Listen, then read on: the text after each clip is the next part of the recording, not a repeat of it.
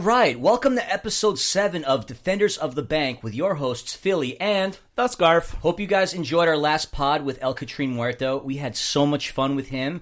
Hope you all learned a lot. Love to have him back on the show. What do you think, Scarf? Yeah, big thank you to El Catrin for coming on. Big thank you to the Cuervos for allowing him to represent so well. That was a lot of fun to have El Catrin, to hear his story, to hear him go through everything. Such a great guy. Absolutely. Love to have him back on the pod again, but we've got a special one for you today. Oh, yes. Today's episode is going to be quite golden. We have a very, very special guest on the show, but unfortunately, he's a tad bit late. It's LA, it's traffic, but he is a legend in the world of football. We were warned initially about his diva like behavior, and this is to be expected, but until he gets here, what we're going to talk about is we'll discuss the Monday exhibition game against the Columbus Crew. We'll highlight the fact that Diego Rossi is going to be getting his green card. Uh, why that information is pertinent, you'll find out.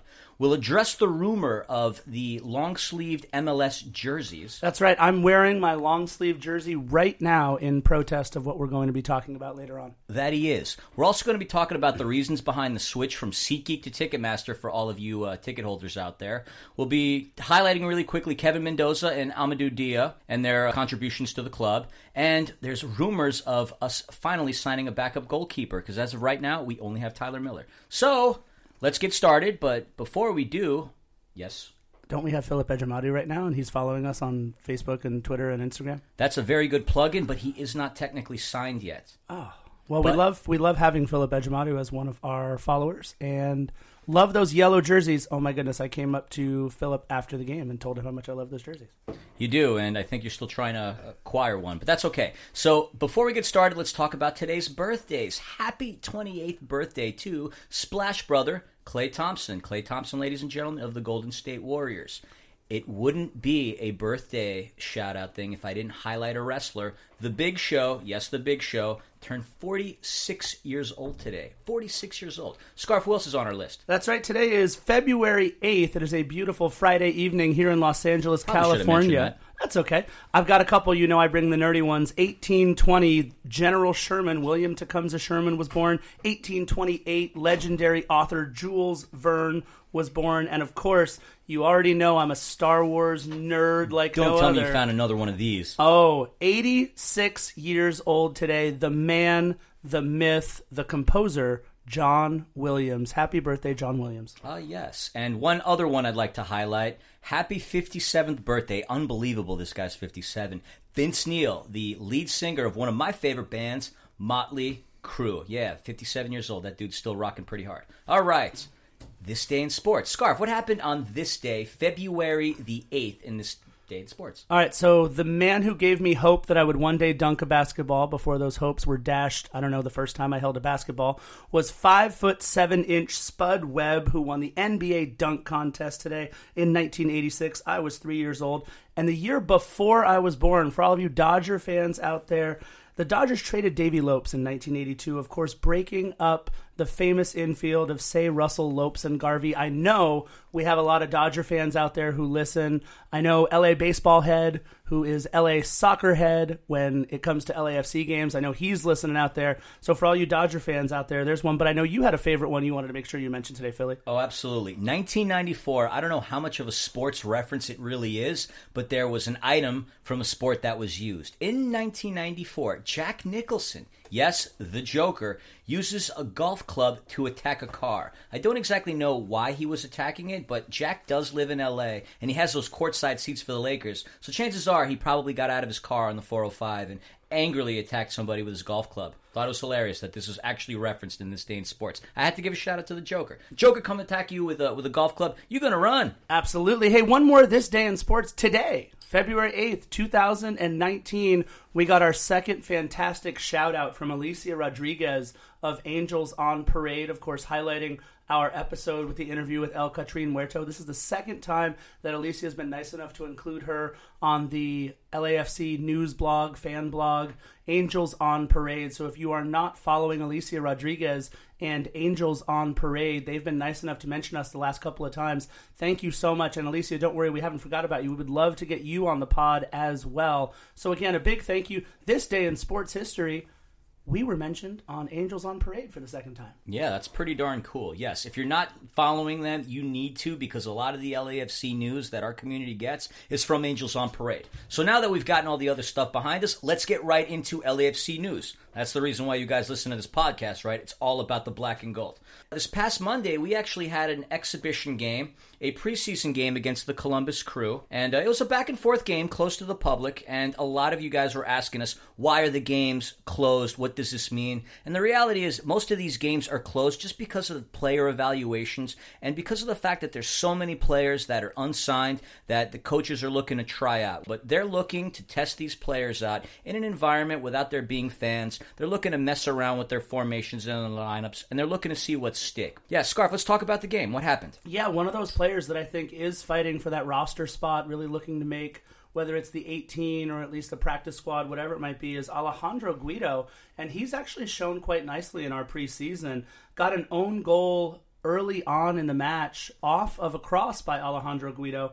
I think he's one of those players that's really trying to push for a spot, whether it's in the 18 or again, you know, on the squad at practice, whatever it might be. Alejandro Guido got us on the board early, even though it was an own goal for Columbus. It was off of a cross.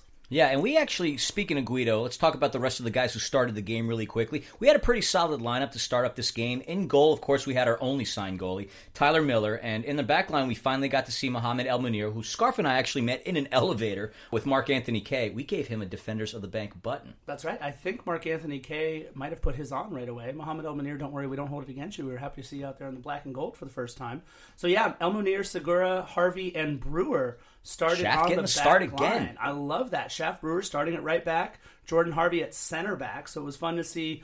Again, this is exactly why these are closed preseason matches, so that Bob and the rest of our coaching staff can kind of tinker with things like this back line. So again, El Munir, Segura, Harvey, and Brewer on the back line. Who led the attack for us? So in our midfield, of course, we mentioned Alejandro Guido. We had Atuesta. We had Horta starting again. And uh, we saw the return of Christian Ramirez. Christian Ramirez came back from his stint with the U.S. men's national team, started this game, and up front as well with Blessing and Vela. And Scarf was mentioning it was a back and forth match. He already highlighted who the the first goal came from, but shortly thereafter, the next goal came from former DC United player Patrick Mullins. That basically led everything up into the other half, where everything just closed out at one-one. Not too much to highlight there. Of course, there was a lot of tinkering, but our second half begins with a brand new lineup. And I know Scarf, I know you're dying. I could see it in your face. Tell us tell the listeners who actually started in goal for this game. Yeah, so In the second half, my my new favorite goalkeeper, other than Tyler Miller, of course, he is. I don't think we have any more fun at games when, other than when Tyler Miller makes a save and we get to yell out, "Tyler Miller. That's right, we love you, Tyler." Choking on the beer. What was that? Philip Ejimadu started in goal in the second half, and he has been an early adopter, of course, of the Defenders of the Bank podcast, following us on Instagram, and we had a little conversation back and forth. Really happy to see him getting some run out there, and again, those those bright yellow jerseys that I love so much that those goalies were wearing. We'll talk more about the goalie jerseys and other long sleeve jerseys later on in the podcast, but Philip Ejimadu getting the start in goal and for the second half, and Lee Nguyen, who comes on as a second half substitution, put one in the back of the net for LAFC, getting us off to a 2 1 lead, which unfortunately was quickly countered once again by the Columbus crew and their rookie JJ Williams. That Kid had a great game. right? That brought us to 2 2. And then we, again, some more subs. Dio came in replacing Christian Ramirez. You know, Christian's so great to have him back from U.S. national team camp. And I learned something actually from our soccer community that follow us on Instagram. I, okay, so this is me again. This is the scarf talking here. I have been a fan I think we know that. of yeah, but I've been a fan of Major League Soccer for the past few years or so. But I, I look, we all know I admit I really haven't dove in to soccer full throated until this last year as an gonna leave that one LAFC fan. as an LAFC fan up until this last year. So I always thought you got two assists on a goal like you do in hockey. Turns out I was way wrong about that. So Christian Ramirez made the pass that led to the pass to the goal. I thought that was an assist and I posted that on Instagram and I was corrected very quickly by some of our fantastic soccer fans out there. So yeah, Christian Ramirez came out after the first half. It was Dio coming in, and of course Kevin Mendoza coming in to replace Jordan Harvey in what would be his final appearance in the black and gold. More on him More on him in a little bit. That's right. And Connor O'Brien replacing Mark Anthony Kaye. How nice it was to have Mark Anthony Kaye back out there again. So at this point, we're having a back to back game. Scores tied 2 2. Things are flowing well. But a missed tackle led to a third goal for the Columbus crew. And rookie J.J. Williams scored his second of the day. That kid's clearly making a name for himself in that club. Coming in against a pretty solid team and coming in and scoring a second goal was fantastic. And at that point, clearly the uh, the air was uh, out of our sails because we let in another goal at the final whistle by uh, Miram, which ended the game four to two. Look. We talked about this. This is trial and error. Bob Bradley, what he did though, and apparently he used his blessing in this type of a formation and practice. He actually had him playing back in the defensive line, which is quite interesting as an attacking defensive player. Apparently, he played that type of role again in the Columbus Crew. Look, close contest. It's done. We got another game against Atlanta United. Will we see people such as Josef Martinez? I don't know, but again, we're getting closer and closer to March 3rd. I don't want to talk too much about preseason because it is preseason, but we just wanted to highlight it because it did happen. Scarf, what's the next topic for today? That's right. It's Diego Rossi. We are The guy who scored the first goal against the Sounders. That's right. In the 11th minute, up in Seattle, Diego Rossi, of course, team legend, scoring the first goal in team history in an MLS game. He's getting his green card. That's right. That means he will no longer count against our international player spots. So he gets to count now as just a DP rather than a DP and an international player. You know, clubs allowed to have at least seven international players. We're really excited to be able to count Diego Rossi pretty soon amongst just our DPs rather than our international players. I know we actually had an eighth international player spot that we traded from Atlanta United, but that expired at the end of the year. So 2019, we're going back in with just a standard allotment of seven international players. And Diego Rossi, one of those players who will no longer be occupying an international player's role. Yeah, and LAFC's taken a really interesting approach with trying to get their players green cards just to open up that international spot. Just to be clear, all right, teams don't necessarily have a maximum number on what they can have for the international slot. For designated player, they can't go beyond three. That's pretty much the case. But as far as the MLS rule, basically the way they do it is there's a total of 184 international roster spots that are divided among the 23 clubs. These spots are tradable, such that some clubs may have more than eight and some clubs may have fewer than eight. There is no limit on the number of international roster spots a club can have. But that being the case, we don't have to utilize that, and getting these players green cards is an interesting way of allowing us to bring in more international talent. Yeah, no, thank you so much for the correction. I think I said seven, but I think it's actually eight per team. Like It's all good. That's what I'm here for. Corrections. Yeah, and, and that actually became a thing this last year in the Open Cup when the Portland Timbers, even though they lost the game, they were a little upset, a little salty after the loss, and uh, we saw Give 'em some Portland. salt in Portland. They uh, they petitioned actually to the league. I think it was eventually dropped, but they petitioned to the league to make sure that we weren't playing an illegal roster with Bunch too of many crybabies, the lot of you. So yeah, they lost. More on a very special international signing, by the way, that we hope that LAFC does later on in the podcast. Once, uh, Like we said, this is the Golden Podcast. that's right. That's right. I am very, very excited about the rest of this podcast. On to our next thing that we want to talk about. What are you protesting right now? Right now, I am wearing my beautiful black long sleeved LAFC Yeah, inaugural season jersey. If we had some sort of periscope or live cam or something right now, you'd be able to see it. It's a big, beautiful 2XL long sleeve jersey. That's right.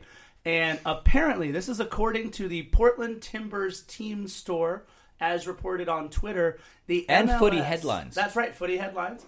This is the last season, or at least MLS is going to be slowly phasing out long sleeve jerseys.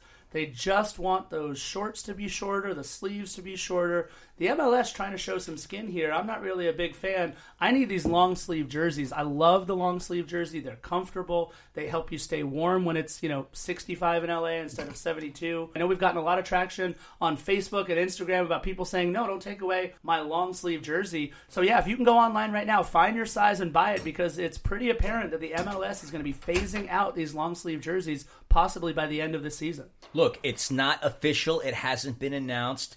So if it's reported, it doesn't mean anything. There's so much news on the internet that we don't know. Until the MLS reports it, we'll assume that that's not the case. But just as Scarf said, buy them while you can. If the rumor is true, they're not going to be manufactured. Here's a funny thing I learned when I went to get a new car this year. So everybody knows the Volkswagen Beetle, right? Scarf, you know what the Volkswagen Beetle Yeah, is. Yeah, they're no longer making it after this year. Yeah, so they were Volkswagen was having a really tough time selling the car, and so they decided to discontinue it because nobody was buying it. Guess what? 2018 was the last year, and they started flying off the shelves. Why? Because the minute somebody slaps on that limited edition label, everybody and their freaking mother decides to go out and buy it. So, look, if the rumor is true, I'd still recommend that you buy it. I understand where Adidas is coming from. At the end of the day, they're more expensive to produce. Not a lot of people are buying them, and if you buy jerseys as much as I do, you know, from World Soccer Shop and other places you'll always see that when the sales go on, it's typically the long sleeve jerseys because everybody likes the short sleeve ones. I'm fine with it. I know there's a lot of people out there that are angry. I think that would easily be rectified if they finally started selling Tyler Miller and perhaps Philip Ejimadu jerseys. We'll see if that's the case.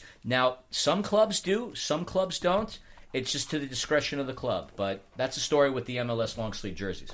And again, I would like to put in a plug with all of our friends at LAFC HQ and LAFC in general. We need those socks. Let's go. Let's get those team socks. Make JR change his name from LAFC the scarf to at LAFC the sock. I promise if we make the full length black socks that the same kind that the players wear in their with their kits, then I will gladly purchase 12 pair of those and give them away to listeners of our podcast. So again, LAFC, we would love to have full length team issued replica socks just like the players wear, those black ones. Shout out to our boy Malachi who works at LAFC HQ. If these things come on board, hit your buddies at Defenders of the Bank up first. All right, so now just a quick break and a word from our sponsor.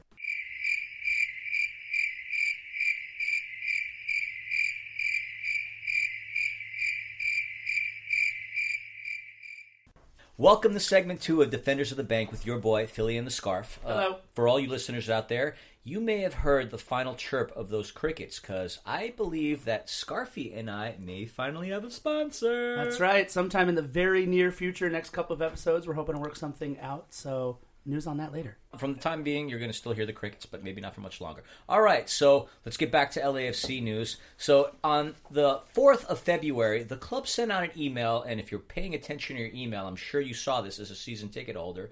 We are transitioning from SeatGeek to Ticketmaster as far as our online tickets are concerned, and it comes as a bit of a surprise, and it comes pretty darn late. I mean, the season's what 22 days. Scarf, why the heck did this happen? Yeah, so first of all, it was sudden. Nobody had any warning that this was going on, at least nobody outside of the inner circle of LAFC. And look, there are plenty of opportunities, or at least there were last season. You could screenshot tickets, and there were other ways to transfer tickets and to get a couple people in on the same ticket. You know, Ticketmaster has a few more security options so that things like this can't occur. Also, your tickets are tied more to your Ticketmaster account. There are a lot of different reasons why it's proposed that LAFC went from SeatGeek to Ticketmaster, but you know, it's if you've been on any of the LAFC fan pages, if you've been on Reddit, if you've been on Discord, any of the different places where we've got a lot of LAFC chatter going on, it's clear that a lot of fans aren't happy. I know that there was an initial issue making sure everyone's season ticket holder accounts, their payments matched up between what they've already paid and what they owe. And to LAFC's sales team and ticket and marketing team's credit, they've been able to handle pretty much all of those issues. And I know the sales and marketing team or the, the ticket sales team has been very active on some of those social media channels, letting everybody know look, if you've got issues, let us know. They want to take care of them right away. But I know everyone's big question that they're asking, what everyone knows Ticketmaster for are those fees tacked on at the end of everything they sell. I mean, we're talking about some tickets almost double in price. And for our 3252 seats, some of those that sell for 20, 25, 30, 35 dollars a game to have 10, 15 or 20 dollars worth of fees tacked on is something that a lot of our fans are really worried about being a possibility in the future. So, you know, look, our first year, we had a lot of kinks to work out. I was privileged enough to be up in Seattle for the first game last year, and the SeatGeek scanning devices did not work for the first hour and a half or so that the venue was supposed to be open, letting people in. There were plenty of issues with SeatGeek at the very beginning, but it seemed like they were able to iron a lot of those out by the end of the season. So it did definitely come as a surprise to all of us that we were moving from SeatGeek to Ticketmaster. You got the email. I would definitely follow the instructions because if you have a long term contract, chances are you have a payment plan, and those payment plan information and the data is not going to transition over from SeatGeek to Ticketmaster. So when your monthly payment comes through, if your debit card or your credit card is not on Ticketmaster, that payment's not going to come through, and you're probably going to get a call from your rep. So make sure you update the information. And look, there's there's one more thing I want to throw out. We we just had a segment a few episodes back highlighting our incredible sales and marketing team. Yeah, obviously, major butt. absolutely led by LAFC Rich, Rich, and Pat, and everybody else that's involved. But also all of those great ticket reps out there. I think it was we had what 13 of the top 18 new ticket sales reps in all of the MLS. And if you've got an issue, reach out to them they'll definitely try and take care of you as best they can. We personally, you and I, Philly, have had nothing but solid relationships and great results. Peyton from, and Lily, they're fantastic. That's right. So again, reach out to your ticket reps if there are any issues, any problems whatsoever. Reach out to them. There's a reason why we have the best sales team in Major League Soccer. Let's talk about a couple of players that were on the LAFC roster that unfortunately are no longer with us. And the first one that we'd like to highlight is Kevin Mendoza. Now, Kevin Mendoza was one of our draft picks. Fourth round pick, 73rd from Liberty University. He was very much a long shot to make this squad, but he did make an impact on the pitch, in particular in that Vissel Kobe game where he punched in that fourth goal. He really played his tail off. There clearly is a lot of talent there, but he recently departed uh, training camp without a contract offer. Scarf, what do you have to say? Yeah, you know, I think you definitely hit the nail on the head with that one, Philly, where you said we're stacked right now at the midfield forward line. I mean, it's almost impossible. All of our draft picks were midfielders. Yeah, it's almost impossible to break through with the amount of talent that we have. And again, if you've seen or heard any of the chatter on Facebook, on Reddit, on Instagram, it's going to be so tough to make it at that position. I was so glad he was able to score a goal, put it in the back of the net for the black and gold, that fourth one against Vissel Kobe. This is the first time, by the way, that you mentioned where he went to school without singing that. Uh, Liberty, liberty, liberty, go. That's liberty. better. But yeah, no, good luck to Kevin Mendoza. Again, he was another one who followed us early on. We appreciate that, Yeah, buddy. at Kevin Varela, K V I N Varela, V A R E L A. So again, thank you so much, Kevin, for the for the early follow. We wish you all the best in your endeavors. I know you're out there looking for a pro contract right now. I hope you find one. But the other player that we want to talk about, Amadou Dia, he's already got a pro contract and has had one now for the last season or two with a particular club. Philly, why don't you talk to us about Amadou Dia? He played a considerable amount in the first two preseason games. I mean, the kid's a fullback. He even spent some time at Sporting Kansas City and the Montreal Impact. He did, though, return to Phoenix after the Vissel Kobe game, and then he played this past Saturday against Minnesota United.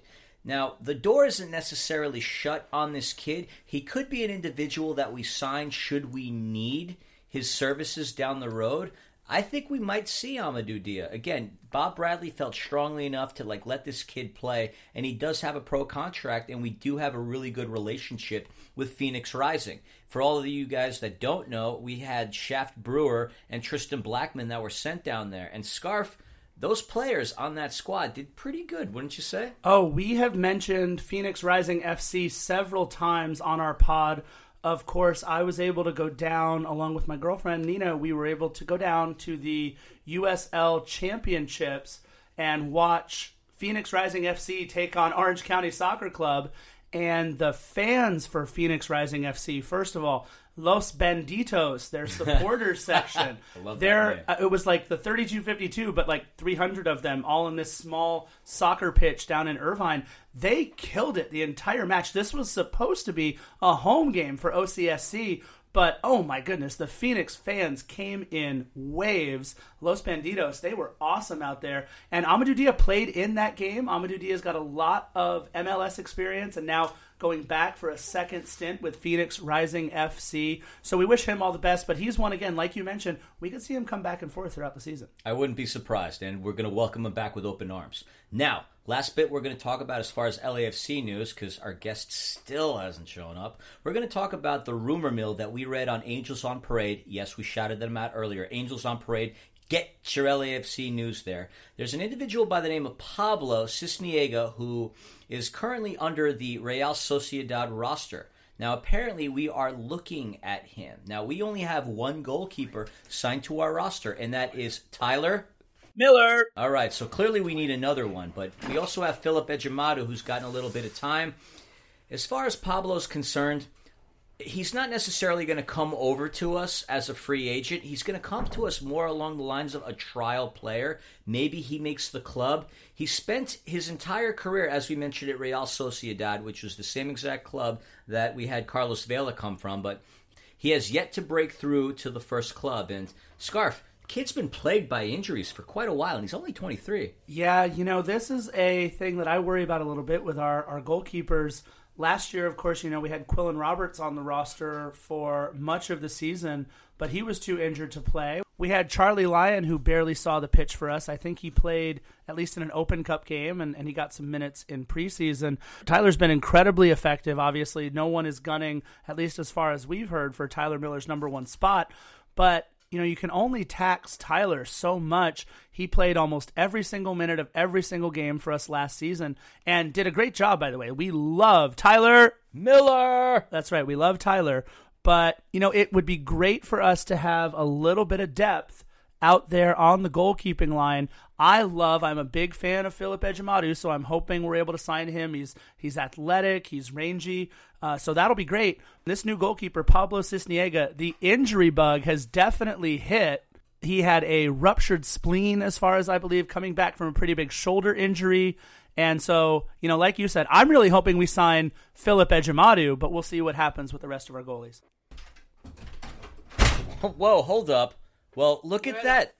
Come on. Well, ladies and gentlemen, our guest has finally decided to show up, even though he's 30 minutes late. Well, yeah, I would have been here much sooner if you guys had actually sent the Uber that we agreed and not an Uber pool. I've been up to Burbank. I don't know ah. where else. Like three stops. I Took me an hour and a half to get here. I feel like we should have planned that a little bit better. Let's get his audio all set up, and then we'll introduce the world to our special guest right after this break.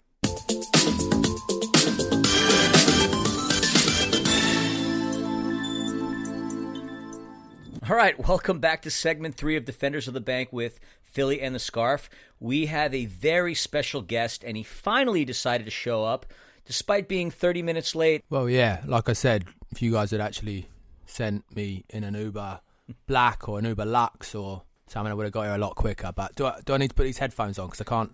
You do, and you may have to cover that legendary earring of yours. Yeah, all right, well, I'll just slightly prop it like that. It looks So good on you, it's not messing up with your hair. Everything looks good on me, mate. All right, if you haven't figured it out yet, ladies and gentlemen, we would like to welcome a legend in the game of football. This man has seen his fair share of goals, punching 172 in the back of the net. He's hoisted FA vases. He's been chased around Watford, played at legendary clubs such as Arsenal and Chelsea, just to name a few. He's even had himself a 90 second cap with England before being harshly sent off. Known as a reckless wanker, a traitorous tosspot, number 69 on the pitch, but number one on England's most hated list. Ladies and gentlemen, the one and only Gary Gold. Hi, guys. Happy to be here. You sound it, Gary. Thank you so much for coming on with us. That was obviously the abridged bio. You did mention some of my other achievements. There's just so many to name. I had to highlight at least the goals. Yeah, shagged a few page three girls in my time as well. I'm sure you did. Look, Gary, welcome to Defenders of the Bank. You know, we spoke to D- your agent, Diego Bravo. His list of demands for you, I gotta say, it was damn near impossible finding this many bag of Funyuns. I thought you had a five bag a day habit. You've basically made us run around LA finding Funyuns for you. to be honest, like I, I do eat a lot, but I just was trying to test you guys because I've heard that you know like Gwen Stefani or J Lo will like have these crazy demands. So it's like I want to know how serious this podcast is. I want to know How'd, what I'm getting into. Gary, how do we do? You did very well. I can see you got the 10 bags of Funyuns right here. The listeners can hear me rustling those.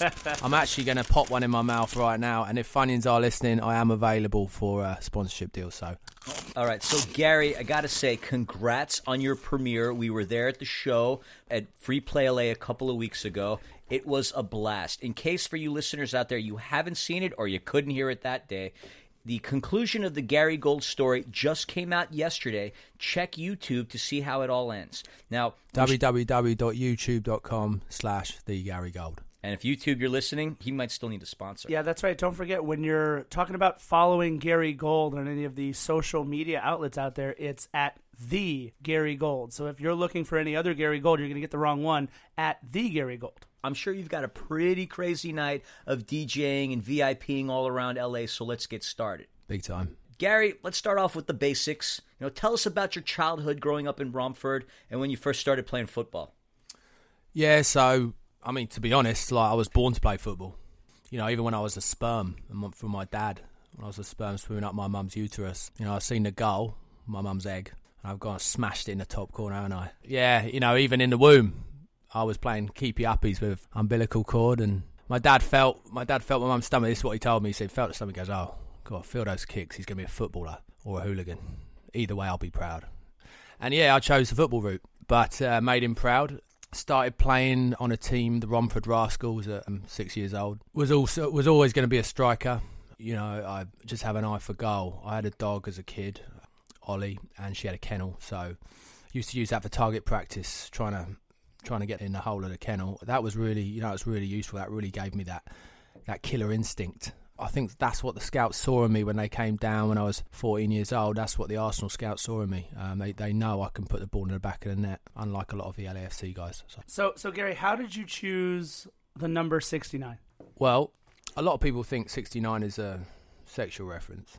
It's not. Let me tell you. I mean, it was the first.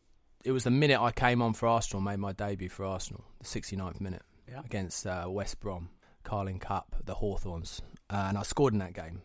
And of course, number nine was taken. You know, obviously, very people very very protective over who's going to get the number nine shirt. So came on the 69th minute. I thought, wow, you know, I believe in in threes, the rule of threes. Six times three is nine. So uh, 69 made sense, and it just all came together. Yeah, it's not a sexual reference. In fact, I don't really like doing that 69 thing. Sometimes I'll do a 99, sometimes a 66, but I'm not a 69. I don't know where that rumour started, but I just want to put it to bed now.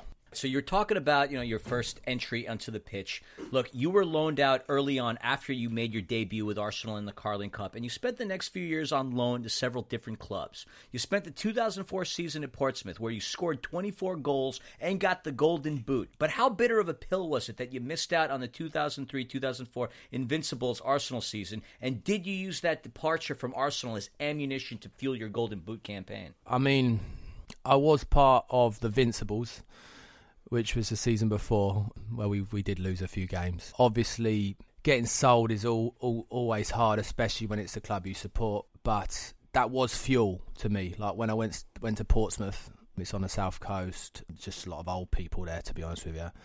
Not London, let's put it like that. But you know, I think it was Gandhi that once said, "It's not how hard you get hit; it's how hard come back and knock the other bloke out." And um, That that does sound like Mahatma Gandhi. Yeah, Very yeah. much like Gandhi. with every with every knockback comes a chance to rebuild. So when I went to Portsmouth, I was like, I put my head down and I started. I, I it's the first time in my life I actually thought maybe there's something to this training thing. I remembered Bergkamp at that point, and I thought, well, I'm going to be out in the field. I'm going to I'm going to I'm going to do target practice, and it paid off. I actually won the Golden Boot that season, 24 goals. So the best, probably the the highest scoring season of my career. Of course, I got distracted after that. It went to my head a bit, but I think Arsenal regret it in the end. I made them regret it. Well, you clearly had a successful campaign at Portsmouth, but what I'm wanting to know, Scarf's wanting to know, the listeners are wanting to know, tell us about the time you came up with your legendary goal celebration, the Golden Shower. That was actually a goal I scored for Arsenal against Everton in the Premier League. I hit it 30 yards out. By the way, thanks for this pizza as well. You guys, you you got all this, did you? Yeah. For me, yes. Absolutely. Proper Just for you. Yeah, VR. and all this, this We- mountain of Funyuns, too. We try and take care of our special guests. VIP treatment, appreciate it. And warm Heinekens, let's not forget that. Yeah, yeah. And if Heineken are listening, again, similar to Funyuns, I'm available. I hit this ball so sweetly, top right corner, and I was that excited. And I, it's only ever happened to me when I've been playing FIFA, but I got I got an erection.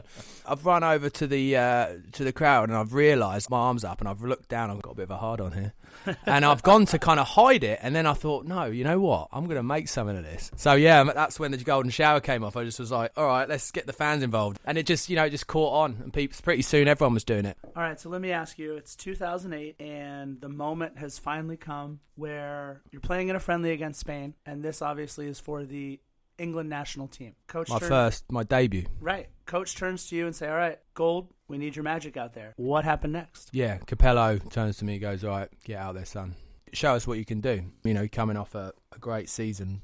I ran out there and I had an agreement with a company at the time that I would show my arse in the first 90 seconds, uh, sponsorship deal. And I I did, and I because I had their logo on my butt cheeks. Mm. Are, are you legally allowed to tell us what sponsor that was for that game? Yeah, it was Triple Eight Bet. It was a betting company. Done the eight, the ra- the the circle of the eight around. It was a lovely artistic piece on the on the arse, and the deal was that they would pay me quite a substantial sum to show it. But obviously, the challenge is to make it seem natural. And in hindsight, No pun intended with hindsight. None. huh? Hi- hindsight.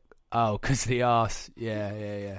It's actually a bit of a sensitive subject to be honest, mate. Because it was, it was, it was a tough time for me because I was trying. I was, I walked around on the field and I was thinking, how can I show my ass without it seeming like I'm obviously doing it for the money, right? So I'm thinking, well, I could wait for a goal, but chance I'm not going to score in, in 90 seconds, and that's what the that's what the deal was for, right? Right, right. So I thought, right, I'll just I'll just pretend that my shorts aren't on properly, you know, and I'll like drag them down and then check. But the ref seen it straight away, and sent me off. To be fair, I did still get paid. And uh, and that was the only time you capped with England Yeah, I mean, let's not say. so far. yeah, exactly. Let's not think. I'm still waiting for Gareth. I know Gareth Southgate quite well, and I still think I could do a good job for them up front. There's a little bit of a relationship that I want to ask you about, and don't worry, it's soccer based. We'll Okay, keep it. We'll keep it soccer based. We we were just lucky enough to have Vissel Kobe come in Oh, yeah. with uh, Andres Iniesta, who we Yeah. know that you know Andres relatively well from your time in Barcelona. Tell us a little about your time in Barcelona and your experience with Andres Iniesta and the boys. Andres Iniesta, as I call him, Karl Pilkington. I Don't know if you guys ever seen Idiot Abroad, but they look exactly the same. I, I know Andres a little bit. Me and Phil Neville used to go out to uh, Barca on, on weekends. You know, you can get a little EasyJet flight out there for like 50 bucks, 30 quid. We used to go out and, and get pissed up on Las Ramblas, have a few beers, and um, Phil knew some of the Barca boys, and Andres and uh, Xavi would come out with us, and we'd go to a few bars get the old uh, sambucas down us, a few tequilas, a lot of beers, and I mean, I haven't really spoke to him for a while because there was a bit of a bit of a controversial thing that happened where I, I ended up getting arrested in Barcelona, and, and, and I thought Iniesta was going to give me some kind of character reference, but uh, he never showed up at court for that. So oh. that was the infamous Barcelona trial that I had, as oh. referenced in my show. if you haven't figured out who we're talking to, I know we've plugged him quite a bit, but at the Gary Gold on all of our Hashtag sign gold. That's right. All the social media out there Facebook, Instagram, Twitter, at the Gary Gold. This is the Gary Gold that we are lucky enough to talk to. It's our golden episode. Future record goal scorer for Los Angeles Football Club. Yeah, let's talk about another player that you have yet to play with, and, and it seems kind of an odd bit of a relationship that you've developed uh, with Carlos Vela at both Arsenal and at Real Sociedad. It it just happened to work out that after you left the team, they had to bring him in to fill those golden boots. Talk to us a little bit about you know what it must be like for Carlos Vela to have to come in after Gary Gold. Yeah, no, yeah, because obviously I was at Arsenal, and I think I don't know if I think he arrived like two two thousand and four or something, and I'd I'd already been there. And then when I was at Real Sociedad in Spain, he, he he arrived soon after that as well. He's obviously been living in my shadow for a while. Big boots to fill, of course. Right. He's Right. got small feet. But now the tables have turned. Now I'm in Los Angeles waiting to fill his spot on a team, waiting for him to leave. And I actually was kind of excited when I saw some of the rumours that he was in Barcelona. I, I heard that they were interested in him, but I. I don't know. I, I think me and him could actually be quite. You know, it's weird because I've, I've, we've never had the chance to play together. Sure. So I think we could actually be a pretty formidable strike partnership. He's got the creativity. He can curl it from the you know from the edge of the area. I've seen some. He scored some great goals actually. But then when those balls are saved, they come off the post. I'm there to like smash it in the You top You do corner. have 172 goals 172 goals to my name. Yeah, in your career. Are you counting that own goal that you had off the kickoff as one of those 172? I actually count all my own goals. Yeah, they all count. I mean, it's all accuracy, isn't it? So of, of of that 172, 12 of them are own goals. Oh, all right. I It- still I still celebrate them. I- Is there With is- the golden shower, With the of golden course. shower, that's right. Yeah. Is there one in particular out of the 172 that you've scored that stand out? Of the own goals or the the regular ones. The own goal, the best own goal would be obviously the one that I scored from the halfway line. Right. Well, that's that's impressive. But Yeah. what about of the 160 that were scored against the other team? Well, obviously the first, I think the first one for Arsenal was special. You always remember your first. It's the second said time. that last that's, I was gonna say that's the second time in two podcasts that we've used that phrase. Thank you. You never Yeah. forget your first. That should be like our T-shirt right there. The one against Everton, of course, where I got the old the old hard on, where the golden shower came from. That was a classic. That was actually goal of the month, Premier League match of the day, goal of the month. That one. Now, a couple of things like we, we talked about, you know, the Barcelona time, the trial, of course. We talked about some of like your career highlights in England. There's a couple of things I want to ask you. You mentioned you injured John Terry twice, and I also know that you spent a little while at Chelsea. Did you injure John Terry while at Chelsea or against him? Tell us about that and how you fell out of favor with Mourinho. Yeah, I was at Chelsea uh, under Mourinho playing with John Terry. Listen, everyone knows John Terry's a bit of a wanker. Okay, he used to do all the. He used to try and bully me. I was at Chelsea. I was 21. He was the captain. He would try and whip me with a towel as I came out of the shower, all that kind of schoolboy stuff, right? And uh, we all knew he'd also been shagging uh, Wayne Bridge's missus. Everyone knew that, okay? And I'm actually a good friend of Wayne Bridge. Nice guy. So I thought, you know, and John was, you know, always niggling me on a training ground because obviously he'd be marking me. He was in the first team. I was wasn't at the time, and he would he would be like pinching me and you know giving me in my ear. That's what a lot of defenders do in the Premier League. It's a very competitive, you know, uh, atmosphere. And uh, so I thought, well, okay, I'm going to get you back. So I went in two footed uh, in the tr- on a training ground, and it was straight in his uh, crown jewels. He was actually out for four weeks with a torn scrotum. So Mourinho, of course, you know, with John being his number one player, Mourinho didn't like that, and he, he came up to me and he sent he sent me off the training ground. And but again, I got the last laugh there as well because he left uh, he left Chelsea soon after that. I told Abramovich that he'd been going around doing stupid Russian accents. so I actually um, I outlasted Mourinho, the special one. Fair enough. Now I got to ask you: you were voted the most hated man in England. How did that come to be? Well, the vote was rigged, to be honest. Like, there's no, you know, like normally everyone knows I'm a legend. Everyone, you know, you speak to 90% of people, 80% of them will tell you that I'm a legend.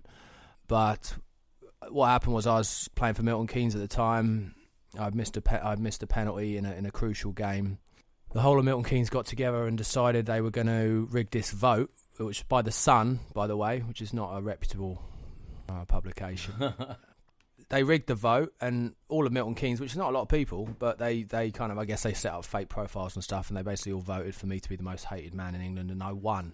And that's, you know, you got to think like that's Nigel Farage is there, uh. Piers Morgan, Yeah, Piers Morgan, one of the one of the names that Um, Americans would know at least. Simon Cowell, Yep. all these wankers, and you know, and they vote for me. No, I ain't having it. Um, I don't. I don't take it personally. I mean, Milton Keynes people have got a lot to be uh, annoyed about. You know, I'm probably the least of their worries. I don't know if you've ever been there, but You mentioned Milton Keynes, and you know what? If it wasn't for uh, that vote, now that you've shed the light on that subject, if it wasn't for Milton Keynes boys, you actually wouldn't be here in LA today. Is that the case? well, that's yeah. Sounds funny, that isn't it? The way life works sometimes. It was actually the, the school kids from Milton Keynes who pranked me and uh, gave me the fir- gave me the phone call to make me think that um, Los Angeles Football Club wanted to sign me. I flew out here, you know, with with high hopes of resurrecting my career in the MLS. It turns out that LAFC weren't even a club yet, and they didn't have a stadium. I think I got the last laugh because I'm still here. I would say so. And we're happy that you're still here, and you're clearly happy about LAFC because you're still rocking the gear. And I got to say, I've got a boatload of jerseys. I mean, you might as well call me Philly the Jersey, although geographically that would confuse a lot of people. But I'm rocking my number 69 gold jersey, so we're definitely happy that you're here. We spent an awful lot of time talking about your career in England, your trials in Barcelona. Why don't we take a quick break and let's let our fans and our listeners know about your time here in LA and your attempt to make the LAFC roster. So we're going to take a quick break, and uh, now a word from our sponsor.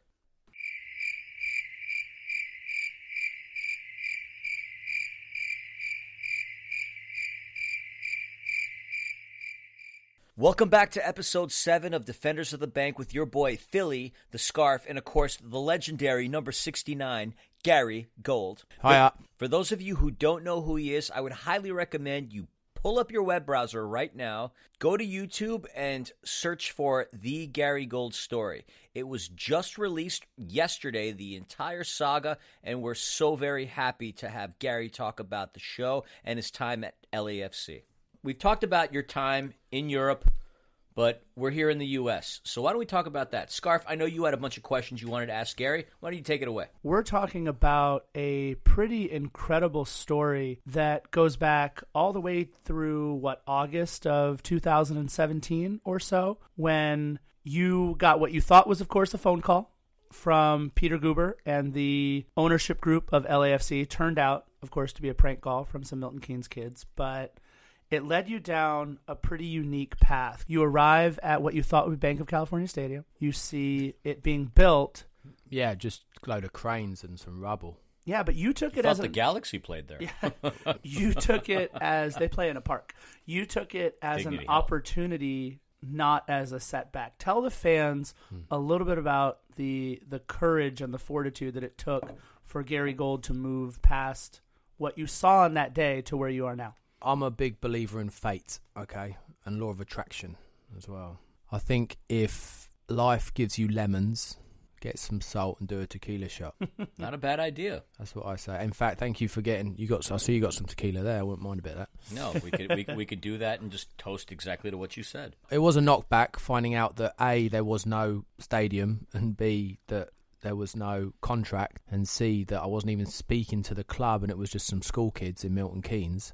A lot of people would have just you know put their tail between their legs and gone home. I was ready for a new chapter and I thought, okay, this is a this is actually an opportunity. It's an opportunity to reinvent myself, bring football to a growing football loving country, and three, score some goals for a, probably the most exciting team in the MLS. So I stuck around. Yeah, obviously you're in incredible shape right now. Some would call it playing shape. Some would call it even even better than that. Mid-season form, if anything. Yeah, I mean, I'm trying my best on that Funyun diet. Right, right. It's it's like Onions keto. and Heineken. It's like keto, but different. I've- I've Well-balanced heard, right? diet. But tell us about what you do, how you train, what you do to stay in shape. You know, what is it like being Gary Gold and having to keep up this physique? I like the rule, you know, five portions of vegetables a day. Four of those are usually chips. Okay, I'll sometimes have an apple. an, But ap- an uh, apple a day, right? An apple a day, yeah. Makes you work, rest, and play. I'm not a big believer in the whole six pack culture, you know, the kind of Unless you're holding one, of course. yeah, different type of six pack. I like 'em- I like. I like one in my hand, not one in my under my gut. Of, of course, that's where they're eventually going. But I'm not a believer in the Ronaldo thing of let's get ripped, let's take photos on Instagram. You, you'll see that my Instagram is very classy. You know, I always have my clothes on. I do believe in working on what I need to work on, which is smashing the ball in the top corner, running a bit. You know, jogging. I Yep. suppose you call it, not Yep. really sprinting. Yogging, Uh, it's a silent J. and I've been training alone for the past past eight months. You mentioned that Harry Redknapp used to make you train alone. Why was that? We fell out. Oh, that was when I was at Portsmouth playing for Portsmouth. He was manager at the time. I mean, he had a bit of a temper on him, so I thought I'd have a I'd play a little trick on him. I thought it'd be funny to put a Komodo dragon, which which I which I borrowed off Sol Campbell. I, I thought it'd be funny to put a Komodo dragon in his locker, and it was. It was bloody hilarious, to be honest with you. So he's opened the locker and he's seen it, and you know, you thought Harry Redknapp had a red face normally. you should see him when he's run half a mile down the road with a Komodo dragon chasing him. Of course, all the lads found it hilarious, but he didn't. He banned me from training, made me made me train alone, just me and the me and the dragon. So, but I had the last laugh. He didn't last long at Portsmouth. It's it's weird that whenever I fall out with a manager, they they rarely last long at the club. So Oh, I thought you meant the Komodo dragon. Well, no, unfortunately, he didn't last long either. But I just didn't know what to feed him. And Sol Campbell was, uh, I guess he changed his number because I couldn't get hold of him. So you get to LA, you pull up to the stadium, you see what you see, but then you you're able to see the rest of Los Angeles, Rodeo Drive, you know the beautiful scenery, the beautiful people, the beautiful culture. The Days Inn. What right the Days Inn that we see you at over the course Days of, in Hollywood, yeah. Shout right. out to them. Give me a free room. That's right.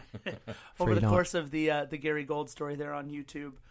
What was being on Rodeo Drive and really get to experience LA for the first time? What was that like? It's a bit underwhelming, to be honest with you. I mean, well, when you first you think of Hollywood, you think, okay, this is where George Clooney lives and Brad Pitt and all these blokes, and you come down there and you go to Hollywood Boulevard, and it, it's a bit of a hole. I mean, let's face it. But there's also something charming about it. You know, you walk down that street and there's an energy to it. You see the guy in a Superman costume. You see the, and you know it's not Superman, but it looks a little bit like him. And there's got you got the souvenir shops where they're selling the like plastic Oscars, and like yeah, you know they're not the Oscars, but they look quite like them, and you can get one for your mum and send it to Christmas, and she likes it. Something charming about it. You see the stars, and you're like, okay, this is not exactly. It does smell a bit like piss. this is not exactly how I imagined it. But when is life like how you imagine it, right? And I, I kind of, it feels a little bit like my spiritual home. People recognise me there as well, and I don't know if that's because they know football or they just they can sense celebrity, you know. So I'll often just walk up and down Hollywood Boulevard, and people, I'll just sign autographs, and I, I don't know whether people know is who I am or whether they just want someone to sign something. Who knows? And you'll oblige either way. I'll always sign something. Yeah, I'll sign anything. Not a check. I won't sign. I'll never, very rarely sign a check, but I'll sign anything else. So yeah, let's let's talk about the culmination of that Gary Gold story. Let's first let's talk about your agent. You have your Diego agent Bravo. Diego Bravo, who initially approached you with the offer of a trial. Tell our listeners how that evolved from that that first day with a trial to what happened on April 29th there at Bank of California Stadium. I was training alone, obviously, and this guy, this kind of weird guy, was watching me from Yeah. a distance, and I kind of went up to him a little bit like, "What you doing, mate?" And he turns out to be an agent. I thought he was a football agent, to be honest with you, but he's he turns out he's he's more of a just an agent. He represents a number of entertainers, and I guess to be honest, Chuckles the clown. Chuckles is one of them, yeah. And, and actually, I am an entertainer as well. It's, that's never. It's never been said that I'm not entertaining. So yeah, Diego came up to me and look. Uh, I'll be the first to admit I wasn't wasn't totally convinced when I found out his office was his also his car. Nothing like an Acura office. Lovely guy and clearly believed in me. So I decided to give him a go. Ten percent, right? What's ten percent of nothing? Nothing. So if he gets me a contract, I'm thinking 10% million dollars. Still not. It's not. What is it? A hundred thousand. Really? Oh, more than I thought. But either way, it's not. It's still money I'm going to get because of his help. So I thought, let's give this guy a go. Plus, his brothers apparently were building a stadium. He had three brothers who worked on the building site there, building the Bank of So I sort of think, I was thinking, this guy's got connections. And with those connections, you actually had a tryout. Yeah, he got me a tryout. He did promise me that, and he delivered. Unfortunately, it was with the uh, youth team, the under 14s, I think. Of course, I still stepped on the field and delivered, showed what I could do, but I think it was just in front of the wrong people because I ended up getting knocked out, didn't I? Well, but you also must have knocked out some people that were watching at LAFC because your story didn't end there. No, it kept going on. Tell the listeners about Carla. Carla's my my girlfriend, my novia, as they say. She's a bit of a firecracker, always unpredictable. We met at Rusty Mullets on uh, Hollywood Boulevard. Very Uh, familiar with that. Place. Yeah, yeah, yeah. Karaoke bar, innit? Sung Careless Whisper together. She asked if I wanted to leave for a cheeky in and out. yeah. Of course, I said yes. Turned out she meant a fast food place. That worked out well as well because obviously right next door to my hotel, so I didn't have far to walk home. so what you're saying, animal style was still on the menu. oh yeah, she went through a double double, and I was like, she just she nailed that, and I was like, this is love. about three days later, went out on our first date, and then a week later, she moved into my hotel room there, my suite at the Days Inn. And yeah, she's it's just nice, you know. It's nice to be able to share my my journey with someone um, who doesn't speak a lot of English but seems to understand me somehow. How much Spanish have you learned thus far? Me amo Gary Gold. Um, uh, hablo, hablo español. Um, uh, yo tengo un contract por Los Angeles Football Club. and that's pretty much all the Spanish you need to know at this point. Talk to us about the billboard. I gotta say, seeing that billboard I got up a close, picture of it on my phone. so close to the home of LAFC, Bank of California Stadium. You know, the billboard wasn't just done by Gary Gold. It was a great idea, of course, by your agent, but Joint idea. Right.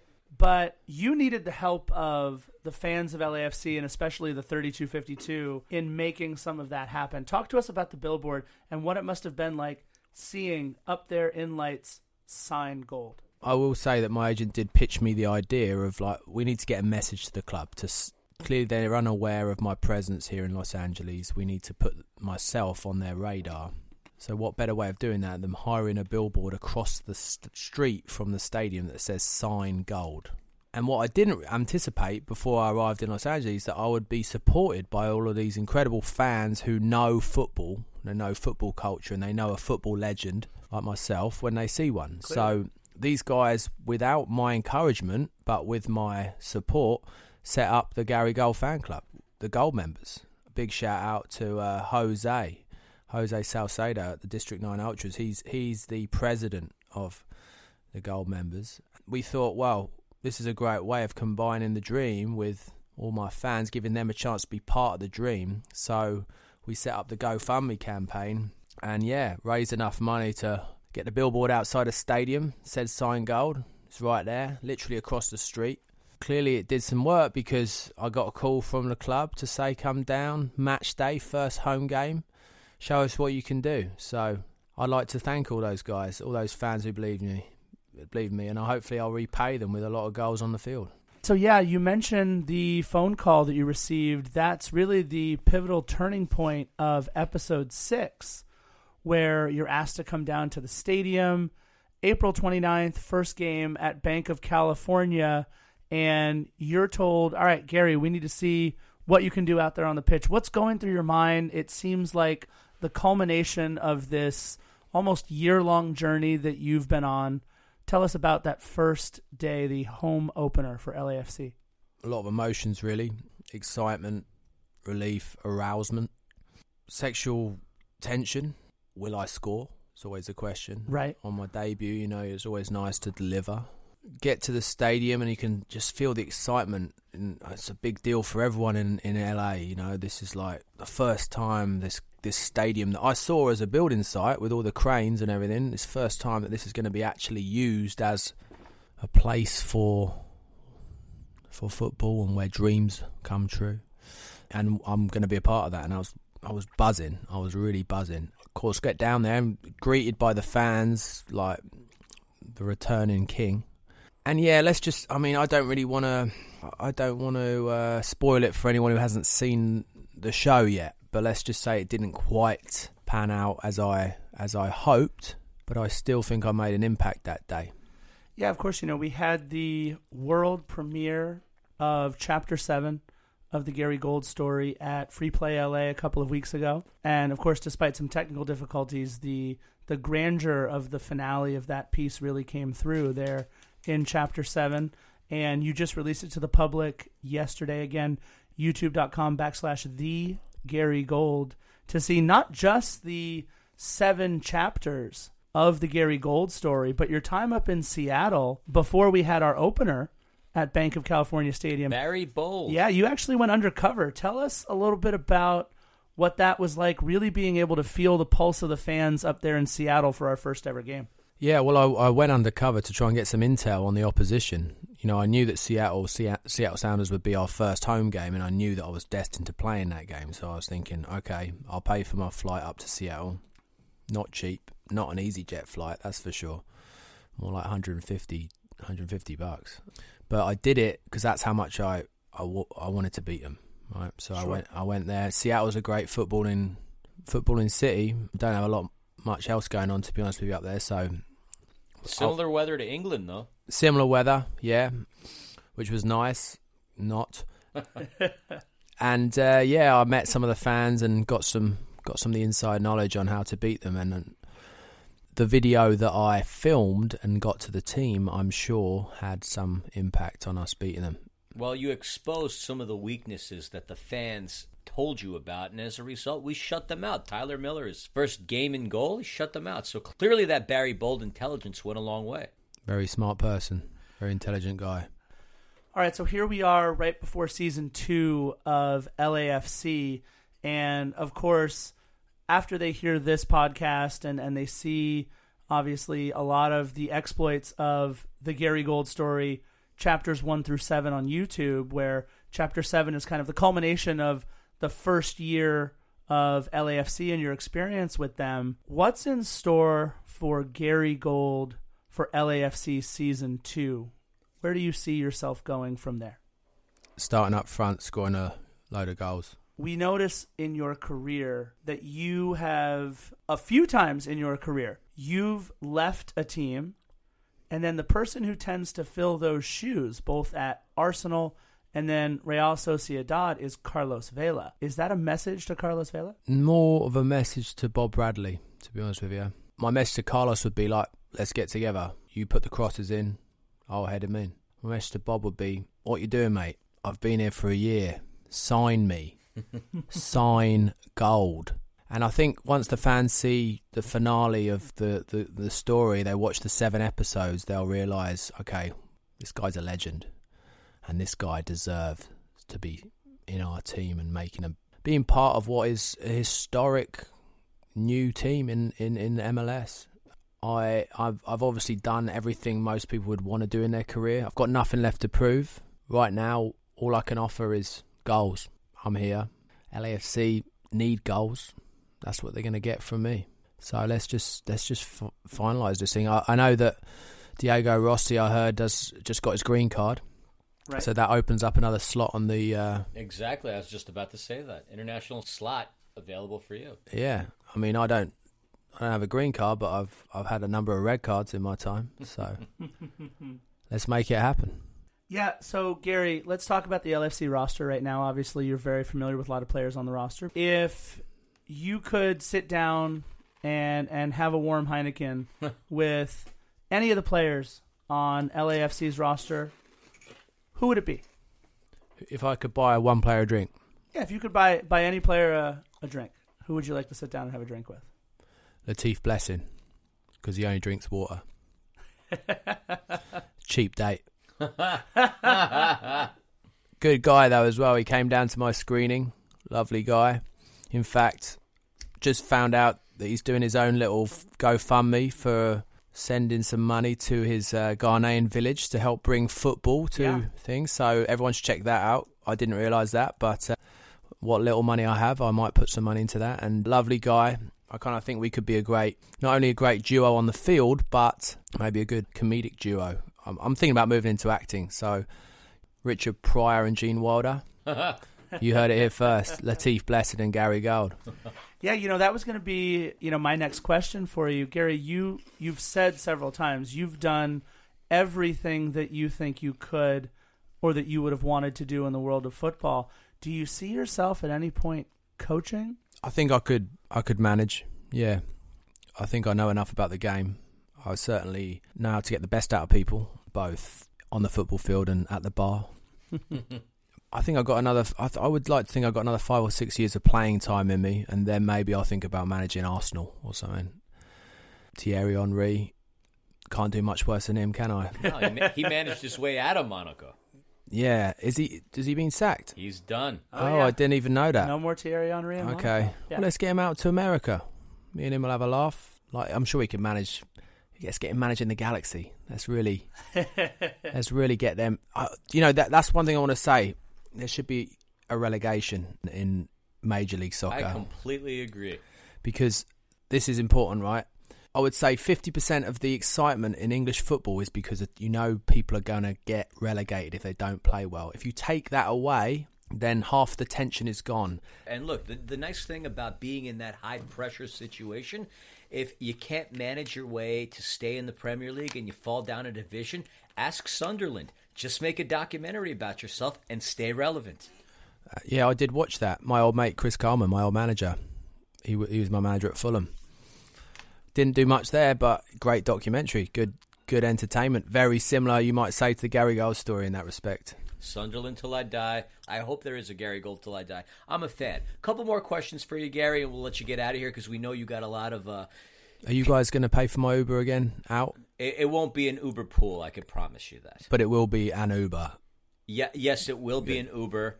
We are a brand new podcast.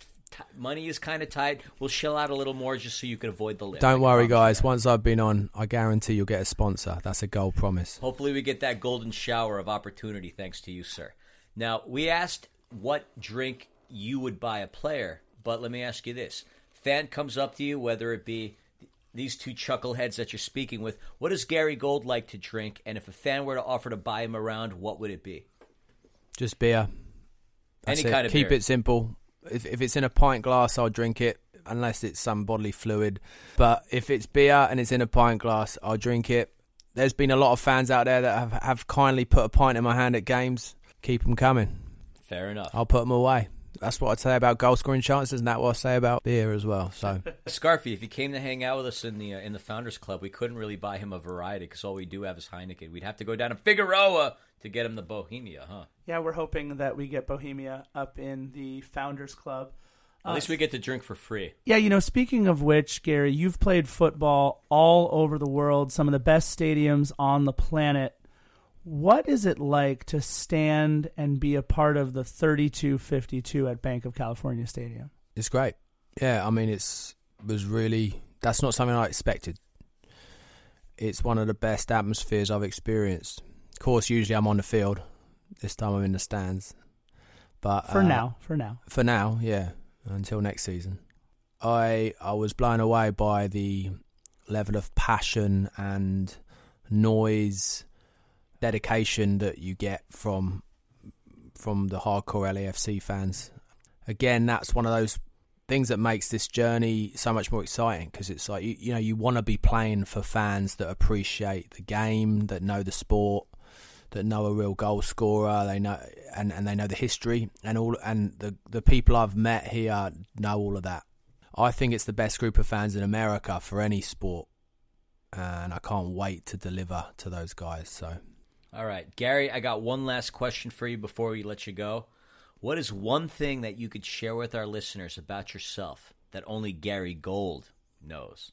Well, I know who David Beckham shagged. not, and I'm not talking about Victoria. But look, we we're running to the end of end of the, the show here, so I don't know, probably have long enough to read out the list. I also put I do know why uh, why Ciman left LAFC Do tell. because Bob Bradley wants to have the shiniest head in LAFC. I've actually heard him say, "I've got the shiniest head, no one else," and obviously Ciman was the uh, the victim of that. I, I never would have guessed that. Would you, Scarf? No, you know, I think it could be part of the reason why you've kind of had an on on the pitch, off the pitch relationship with them. Your hair is really Immaculate. It's the stuff of legend, and there could be a little bit of jealousy there between between Bob and and your hair. You could say that, but I also know that opposites attract. So I think Bob and full-headed hair Gary Gold could be a great combination. So bring it on, Bob. If you're listening, you might not have hair, but you do have a brain underneath that. So Sign Gold. sign gold. Yeah, and again, if you're looking to follow the incredible story of footballer Gary Gold, it is truly an inspiring tale of perseverance, of stick to itiveness, and of Heineken and several other beers. Go to at the Gary Gold on Facebook, Twitter, Instagram, YouTube. It's an incredible story. Chapters one through seven, the first year saga of Gary Gold, now complete on YouTube, along with some fantastic extras. So, Gary, again, thank you so much for giving us some time here on Defenders of the Bank with Philly and the Scarf. I appreciate you guys having me on. I appreciate all the Funyuns and the beers. You guys are doing a great podcast, and it's great to, to have my unfiltered words to the fans. Unfiltered, they most certainly were. All right, ladies and gentlemen, thank you for tuning in. This was episode seven of Defenders of the Bank with Philly, the Scarf, and Gary Gold. absolutely. All right, we'll speak to you next time. Jr., what do you normally leave off with? Hashtag sign gold. Sign gold, baby. Sign gold. Bye bye. Bye bye.